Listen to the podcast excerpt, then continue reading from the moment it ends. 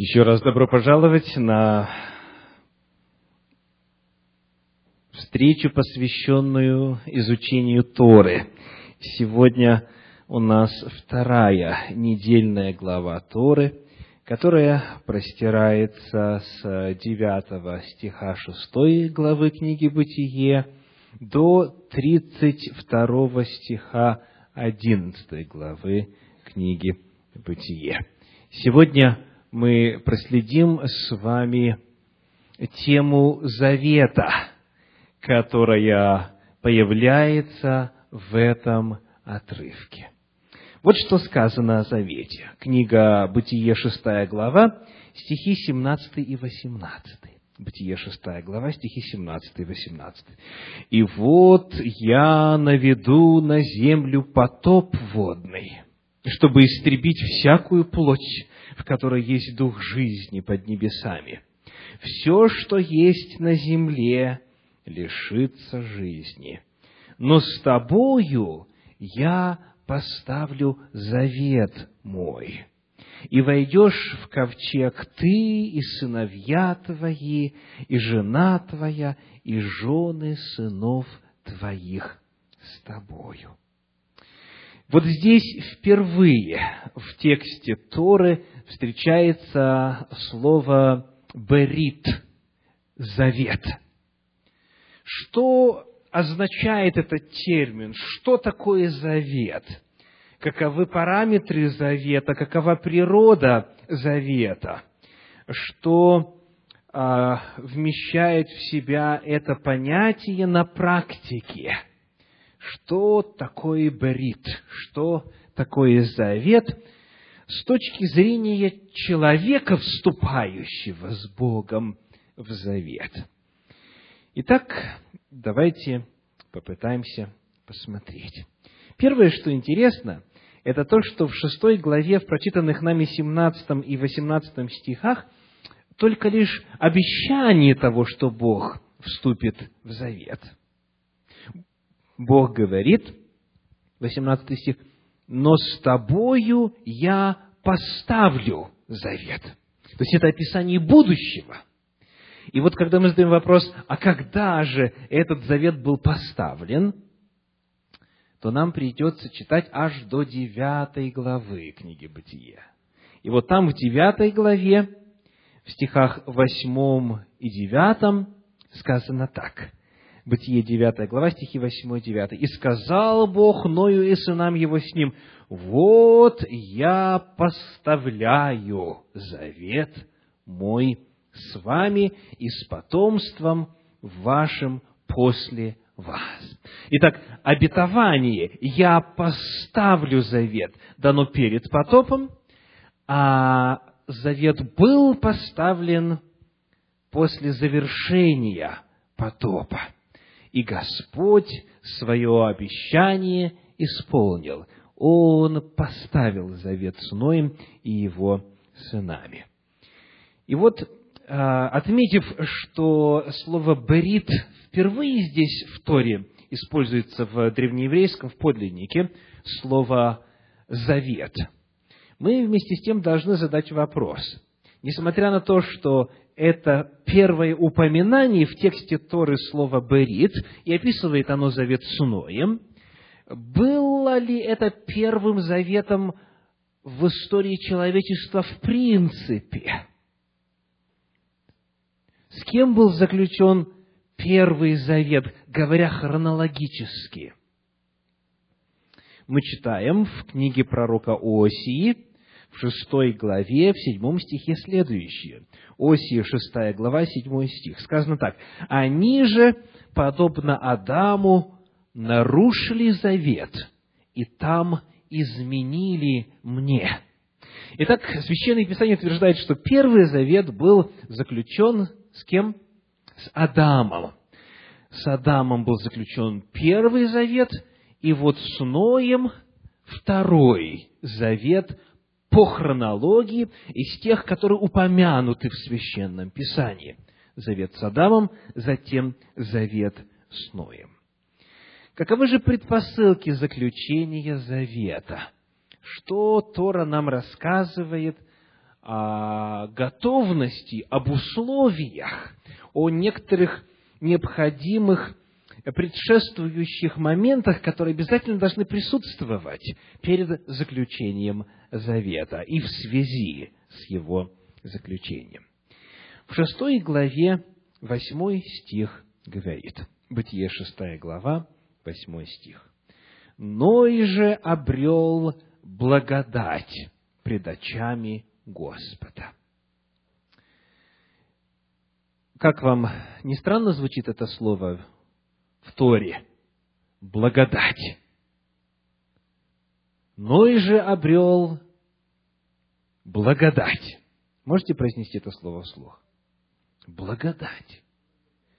Скажите, как утверждают многие христиане, благодать когда появилась? Первом веке нашей эры, да? То есть благодать якобы была явлена или, скажем так, появилась на земле как реальность после смерти Агнца Божия, после Голгофы. Но Священное Писание учит другому. Оказывается, еще Ной обрел благодать но и обрел благодать пред очами Господа. Оказывается, она есть в Торе, она есть в Танахе, она есть в Ветхом Завете.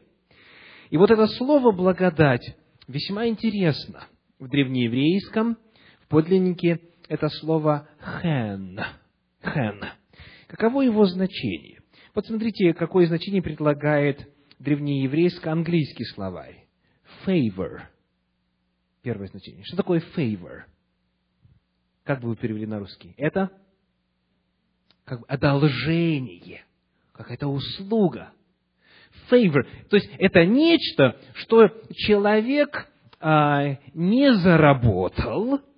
Это нечто, на что он как бы а, по закону рассчитывать не может, но если к нему явят милость, если к нему явит доброту, вот такую благорасположенность, то тогда он обретет хэн он тогда обретет favor, он обретет благодать. Ну и, конечно же, второе слово в английском это grace, которое так и переводится – благодать. Очень интересно, что чаще всего это слово в Священном Писании Ветхого Завета переводится термином «благоволение». Благоволение. То есть благая воля, благой, хороший, добрый настрой одного по отношению к другому. Итак, как э, напишет позже апостол Павел в послании к римлянам в 4 главе, в 4 стихе, римлянам 4.4, «воздаяние делающему вменяется не по милости, не по благодати, но по долгу». Итак, воздаяние делающему, оно э, воздаяние делающему вменяется не по милости. Вы видите на экране один из англоязычных переводов, да?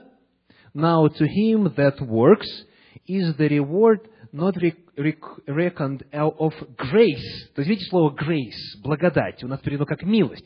То есть, в воздаяние делающему вменяется не по милости, но по долгу. А если же это хэн, если же это благодать, значит, тогда человек это не заработал. То есть Бог не должен, не обязан был мною это являть. Итак, завет начинается с чего? С благодати. Завет начинается с благодати. Но и обрел или получил, но и нашел от Господа благодать. Это первое, что очень важно отметить касательно завета с Ноем. Что мы еще видим здесь? Давайте посмотрим на то, каким был этот человек, каким был Ной, а какой была его жизнь. В шестой главе книги «Бытие» девятый стих говорит, «Вот житие Ноя. Ной был человек праведный и непорочный вроде своем. Ной ходил пред Богом. Три определения даны Ною. Во-первых, он человек какой? Праведный. Праведный. В оригинале праведный – это цадик. Цадик. Этим термином обозначается и Иов, и Даниил, и иные известные своей добродетелью, своими добрыми делами, своей богоугодной жизнью герои Священного Писания. То есть, а, Ной человек праведный. Вопрос. Как можно узнать, праведный человек или нет? По делам я слышу, ну хорошо, а как узнать, дела его праведные или нет?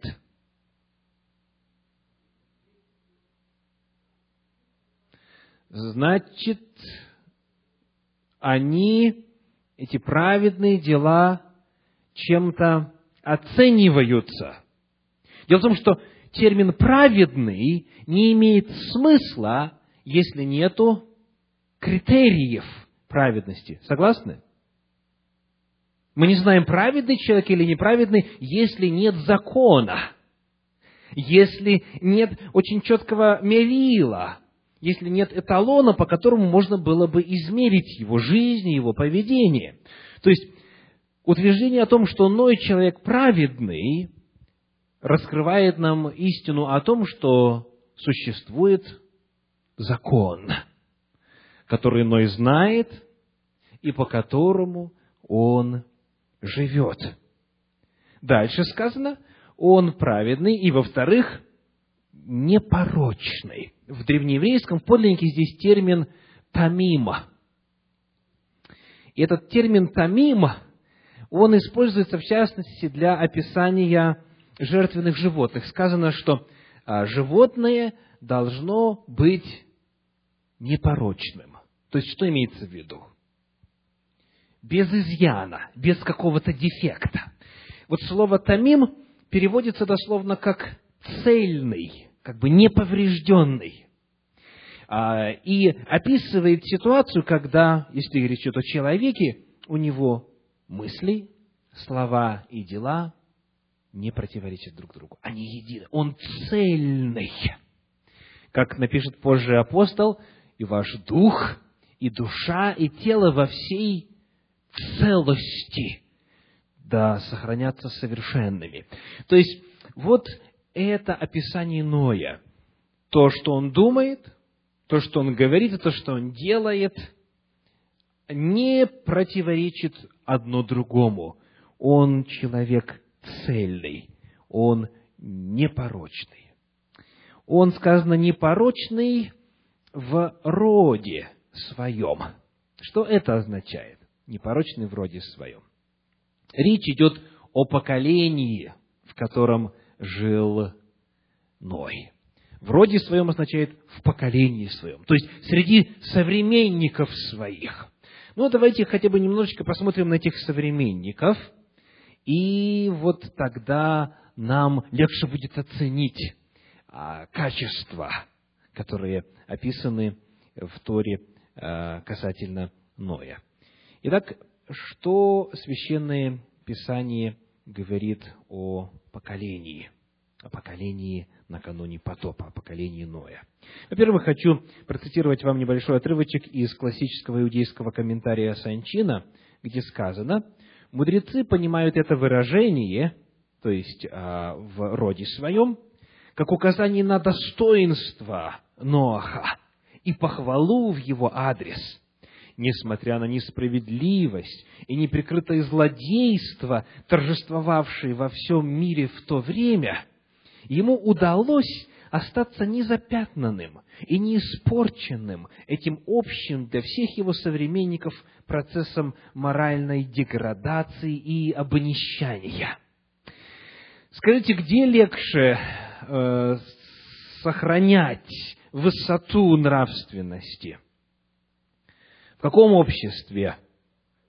В развращенном или в праведном? Вот помните, что говорили в отношении Иисуса Христа? Может ли быть из Назарета что доброе? Обычно э, общество, в котором живет человек, оно и влияет, и часто определяет уровень его нравственности. Потому что люди, как правило, сверяют себя, сравнивают себя с другими, и а, таким образом живут по меркам общества вокруг них. Но когда все вокруг растлено, когда моральная деградация происходит, а человек на этом фоне праведный и непорочный, это сразу обращает на себя внимание. Это похвала Ною. Он непорочный в роде своем. Он в поколении своем непорочное, а это поколение было страшно развращенным. Давайте посмотрим, как именно это описывается в Священном Писании. Мы дадим сегодня только общую характеристику. Дело в том, что в описании вот этого состояния людей накануне потопа в древнееврейском используется слово «шахат». «Шахат». И значение его очень интересно. Ну, главное значение этого слова э, такое – портить, портить или портиться. В древнееврейско-английском ruin, то есть как бы именно портить, уничтожать, ruin, приводить в негодность. И вот два главных значения у этого слова шахат. Во-первых, портить, а во-вторых, а, уничтожать. То есть, а, в смысле развращаться или развращать, и во-вторых, уничтожать. И вот именно вот эти два значения, они прослеживаются здесь, в этом повествовании. Давайте посмотрим, как именно. Шестая глава, одиннадцатый стих говорит. Бытие, шестая глава, одиннадцатый стих. «Но земля растлилась пред лицем Божиим, и наполнилась земля злодеяниями». Где здесь наше слово «шахат»? Растлилась. Но земля растлилась. Видите английский перевод на экране? Corrupt. То есть это, это разложение, развал. Так? она растлилась, говорит наш перевод, и наполнила земля злодеяниями. Дальше 12 стих. «И возрел Бог на землю, и вот она растлена», снова шахат. И вот дальше в этом стихе еще раз это слово используется. «Ибо всякая плоть извратила путь свой на земле». Здесь, во второй половине стиха, шахат переведено как? «Извратила». То есть всякая а, плоть свой путь на земле, что?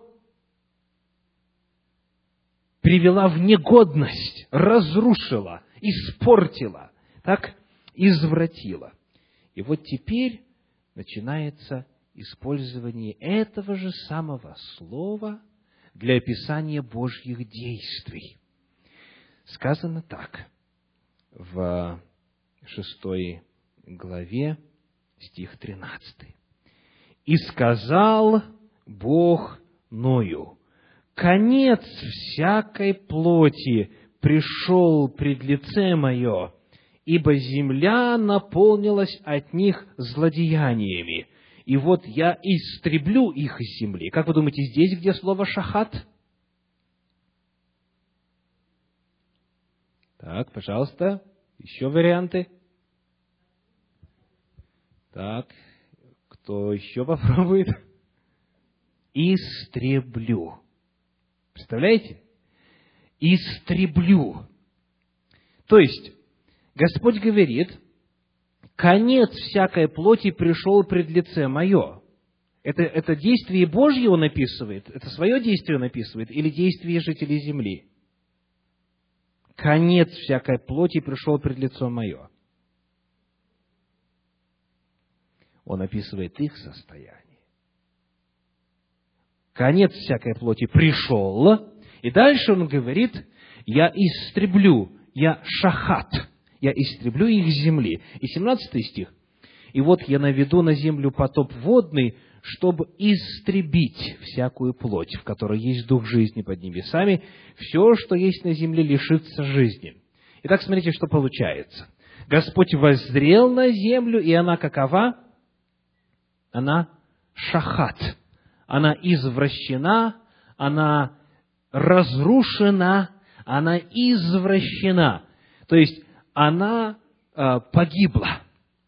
И потому Господь говорит, поскольку она шахат, я ее шахат. Я хочу подчеркнуть очень важный принцип божественного правосудия. Бог уничтожает то, что уже уничтожило само себя. Бог просто констатирует факт. Он говорит, конец всякой плоти пришел пред лице мое. Еще до того, как Он положил им конец. То есть, вот этот принцип божественного правосудия заключается в том, что Бог дает любому существу, сотворенному, шанс за шансом, шанс за шансом. И когда человек уже доходит до полного развращения, до полного разврата и до, до, полного, до полной порчи, когда уже нет никакой надежды на спасение, тогда Господь говорит, я истреблю. Ту же самую мысль мы находим в последней книге Священного Писания, в книге Откровения. Откровение 11 глава, 18 стих. Откровение 11, 18. «И рассверепели язычники, и пришел гнев Твой, и время судить мертвых, и дать возмездие рабам Твоим пророкам и святым, и боящимся имени Твоего, малым и великим, и погубить губивших землю. Слышите? Погубить губивших землю. То есть тот же самый принцип правосудия. Земля погублена, земля извращена, испорчена, и потому Господь говорит, я ее погублю. Бог никогда не губит, не истребляет тех, у кого еще есть шанс исправиться. Когда вся земля истреблена, когда она сама себя истребила, тогда Господь вмешивается и истребляет их. И потому на поверку оказывается, что повествование о потопе – это не столько картина Божьего наказания, сколько картина Божьей милости. Несмотря на то, что земля шахат, что она растлена, испорчена, Господь, тем не менее, видит, есть на земле несколько человек, которые вроде своем, которые а, среди своих современников все еще живут с Богом по Его законам, все еще сохраняют а, устои нравственности и потому Господь принимает решение, я их спасу. Но единственный способ их спасти заключается в том, чтобы истребить тех, кто сам себя уже истребил. И потому весть о потопе – это не столько весть о Божьем суде, сколько весть о Божьем избавлении, весть о Божьем спасении. Итак, вот таким был Ной на фоне всеобщего развращения. Как-нибудь в другой раз мы с вами подробнее поговорим о том, что же именно там происходило, как это всякая плоть извратила путь свой на земле. В Торе очень много содержится глубинной информации, которая четко описывает состояние допотопного мира. Но нам сейчас важнее посмотреть на Ноя, на человека, которого Бог берет к себе в завет, с которым вступает в завет. И потому давайте продолжим исследование его личности. Значит, мы выяснили, что он, во-первых, обрел благодать. Бог являет благодать. Так? То есть милость, то есть нечто незаслуженное. Во-вторых, когда мы смотрим на Ноя, то сказано, что он человек праведный, цадик, и э, далее он человек непорочный, тамим, и еще одна очень важная характеристика – Ной ходил пред Богом. Ной ходил пред Богом. Что это значит? Вы слышали в русском языке выражение «мы все под Богом ходим». То есть, как бы это ничего такого необычного. Что эта фраза означает? Вот что, оказывается, говорит оригинал Эт Гаэлогим Гидгалек Ноах. Эт – это маленькое коротенькое слово, переводится на русский язык словом «с». Не преда, а «с». То есть, дословно сказано, «с Богом ходил Ной». Не пред Богом, а с Богом. В чем будет разница? Ной ходил с Богом. Это значит, что куда бы Бог ни пошел, туда иной шел. Вспоминайте фразу из книги Откровения. Они следуют за Агнцем, куда бы он ни пошел. Но и ходил с Богом. Как говорит в книге пророка Амоса, Священное Писание, Амоса 3 глава 3 стих, «Пойдут ли двое вместе, не сговорившись между собою?» Тора рисует нам здесь образ Ноя и Всевышнего, которые идут рядышком. Они идут вместе, как супруги, которые едины. Пойдут ли двое вместе, не сговорившись? Вот этот язык, а, описывающий взаимоотношения Ноя со Всевышним, показывает нам единство целей, планов, идеалов, устремлений. То есть воля Всевышнего стала волей Ноя. Он сливается со Всевышним и идет в унисон с ним.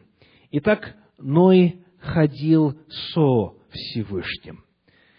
Таким образом, мы находим, что человек, с которым Бог заключает завет, это человек, оказывающийся верным предыдущему завету. Первый завет, помните, был заключен с Адамом. И остались Божьи заповеди, Божьи законы, понятия нравственности и так далее, и так далее. И вот Ной верен Богу. Он живет в соответствии с условиями того завета. Он находится в генеалогической линии последователей Божьих. И поскольку он верен Богу, поскольку он верен так сказать, Ветхому Завету, или Прежнему Завету, или Первому Завету, то, соответственно, Господь с ним заключает Новый Завет. Здесь очень важный принцип. Бог заключает следующий завет, новый, новый по времени, с теми, кто пребывает с ним в прежнем завете, в старом завете. Таким образом, Ной – это не человек случайный в Божьем плане, Ной – это не, э, не просто а, везунчик, Ной – это не, не просто счастливчик, которого Бог просто выбрал и решил спасти его, его семью и прочее.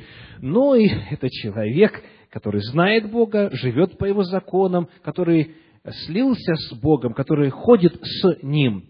Он праведен, он непорочен. И поскольку он с Богом и так живет, Бог выводит его на новую ступень. Бог выводит его на новый уровень, Бог посылает ему новое откровение, Бог заключает с ним новый завет. Итак, очередной завет, новый завет заключается с теми, кто пребывает верным Богу в предыдущем завете. Посмотрим еще на один очень важный параметр того, что представлял собой Ной. Итак, речь идет о вере Ноя. Вера Ноя описывается в Священном Писании.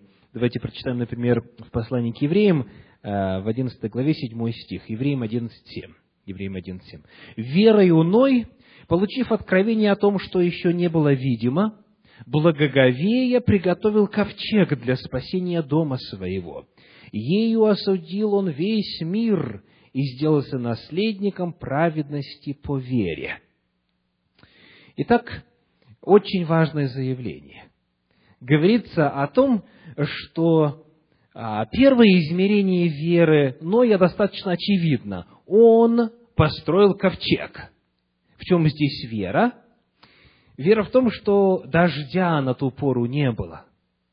И никакие научные данные никак не свидетельствовали о том, что такая катастрофа может прийти на землю, и столько будет воды, что самые высокие горы а, покроются водой на 15 локтей. То есть, эта а, весть от Господа, она противоречила тогдашним известным данным об устройстве мироздания.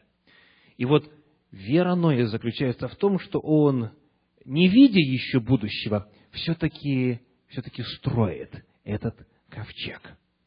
И как а, говорит автор послания к евреям, он ею осудил весь мир своей верой и сделался наследником праведности по вере.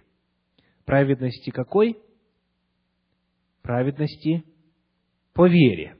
Да как спасались люди в те давние времена, еще задолго до Нового Завета? Праведность по вере. Они обретали праведность по вере. Это единственный путь к праведности. Но вот здесь есть еще одно измерение веры Ноя, которое обнаруживается только при исследовании. Ну и для этого э, вам придется собрать все свои силы, и физические, потому что неделя была трудовой, как и полагается по четвертой заповеди, так и сил у некоторых из вас осталось совсем мало. И раз уже вы вошли в святость субботнего дня, то некоторые уже расслабились, так? И э, начинают пребывать в покое. Вот. Так вот, соберите свои физические силы и также соберите свои интеллектуальные силы, потому что нам сейчас нужно будет немножечко поработать а, и кое-что посчитать. Итак, шестая глава, третий стих, книга Бытие, шестая глава, третий стих, говорит, «И сказал Господь, не вечно духу моему быть пренебрегаемым человеками, потому что они плоть. Пусть будут дни их сто двадцать лет. Мы об этом говорили в минувшем году, когда исследовали это место Торы. Значит, вы знаете, что есть точка зрения, согласно которой Господь здесь просто укорачивает продолжительность жизни людей. Что Он говорит, вот вы жили, допустим, там, ну, 900 лет или 800, теперь будете жить сколько? 120. Но на самом деле не об этом здесь говорит Господь поскольку когда мы сравниваем продолжительность жизни после потопа, мы находим, что люди там жили а, по 800 лет, по 500 лет, по 400 лет, по 300, по 200 и так далее. Даже Авраам еще жил сколько? 175 лет. Это, мягко говоря, почти 400 лет прошло, так? С тех пор, как был потоп. То есть, когда Господь говорит, пусть будут них 120 лет, он не имеет в виду, что он ограничивает продолжительность жизни людей. Речь идет о чем-то другом. О чем же? Послушаем мудрецов Торы. Торгум Онкелос поясняет, остается 120 лет до того момента, когда я приведу потоп. Ибн Эзра комментирует, эти 120 лет были даны человечеству, чтобы люди могли осмыслить свое поведение, оставить дурные дела и раскаяться. Когда Господь говорит, пусть будут дни 120 лет, Он говорит, вот с этого момента, с этого провозглашения до потопа пройдет 120 лет. Это первое, что касается хронологии. Дальше. Господь говорит Ною, Бытие 6 глава 14 стих, «Сделай себе ковчег из дерева гофер». То есть, провозгласив, что осталось 120 лет, Господь говорит, сделай себе ковчег. И э, комментаторы говорят, иудейский комментарий Санчина говорит, строительство ковчега заняло у Ноаха 120 лет. Итак, Господь говорит, с момента вот этого провозглашения до потопа 120 лет, и Господь дает повеление Ною устроить ковчег. Он строит ковчег 120 лет. Э, пока тут все понятно, да? Хорошо, пойдемте дальше. Поработаем с хронологией рождения сыновей Ноя. Книге «Бытие» в пятой главе 32 стих говорит, Бытие 5.32. «Ною было пятьсот лет, и родил Ной Сима, Хама и Иофета». Повторите, сколько ему было лет, когда он родил? Пятьсот. А были ли они тройней, Сим, Хам и Иофет? То есть, когда ему было лет, родились ли они сразу же? Давайте посмотрим, что говорит Священное Писание. Э, Бытие 9 глава, стихи с 22 по 24. Бытие 9 глава, с 22 по 24. «И увидел Хам, отец Ханаана, наготу отца своего и прочее, прочее». И вот 24 стих. «Но и проспался от вина своего и узнал, что сделал над ним меньший сын его». Итак, из троих Хам был меньший. Так, это мы выяснили. Очень хорошо. Идем дальше. Прочитаем в книге Бытие в 11 главе 10 стих. Бытие 11 глава 10 стих. «Вот родословие Сима. Сим был ста лет и родил Арфаксада через два года после потопа». Значит, э, сколько было Симу, когда пришел потоп? Девяносто восемь. Да, еще раз. Еще раз. Сим был ста лет и родил Арфаксада через два года после потопа. Значит, Симу было 98, когда пришел потоп. А сколько было Ною в это время? Когда пришел потоп? 600. В шестисотый год жизни Ноевой. Итак, значит, тогда, когда Ною 600, Симу, повторим, 98. Значит, соответственно, он родился, когда Ною было сколько? 502 года. Итак, значит, Сим родился, когда Ною было 502 года. Ну, и мы знаем уже, что Хам – это меньший сын. Соответственно, старший кто? Ну, первый сын родился у Ноя, когда ему было сколько лет? 500. Так? Первый сын родился, когда ему было 500, Сим родился, когда ему было 502, и Хам родился последним, когда-то до потопа. Пока все правильно? Да? Очень хорошо. Итак, еще раз. Старший сын – это Иофет, средний сын – это Сим, и младший сын – это Хам. То есть фактическая последовательность сынов именно такая. Иофет, Сим и Хам. А почему они в Библии названы в другой последовательности? Вот мы прочитали с вами в пятой главе книги Бытие, 32 стих, и там сказано, «Ною было пятьсот лет, и родил Ной Сима, Хама и Иофета». Сим средний поставлен на первое место, Хам младший на второе, а Иофет старший на последнее. Почему? Дело в том, что Священное Писание, приводя именно такую последовательность, делает это не в порядке возраста или старшинства, а в перспективе важности для библейского повествования. Чем Сим важен? От него происходит Авраам, от него происходит потом еврейский народ и в конечном итоге Христос. Чем Хам важен? От него происходит Ханаан, оттуда ханаанские народы, которые большое влияние, большое значение имеют в библейском повествовании. А вот Иофет, он упоминается только так, мимоходом и, и практически о нем э, ничего не говорится в Священном Писании о потомках Иофета. Очень мало. То есть, говоря о пропорциональном размещении материала в Библии, потомки Сима занимают много места, потомки Хама меньше, и потомки Иофета совсем мало. То есть, вот какова последовательность. Последовательность здесь богословски направленная, вместо того, чтобы быть отражением последовательности их появления на свет. Так вот, самое интересное только впереди.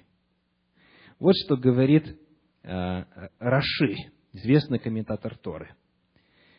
А если скажешь, что от рождения Ефета до потопа прошло, прошло лишь сто лет, то знай, что в Торе нет ранее и позднее, то есть строгой хронологической последовательности.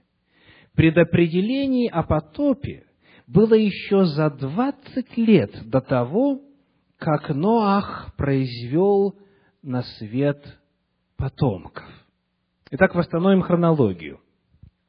Сколько было лет Ною, когда Господь сказал, строй ковчег, потому что через 120 лет будет потоп? 480. Ною было 480 лет. У него еще не было детей вообще.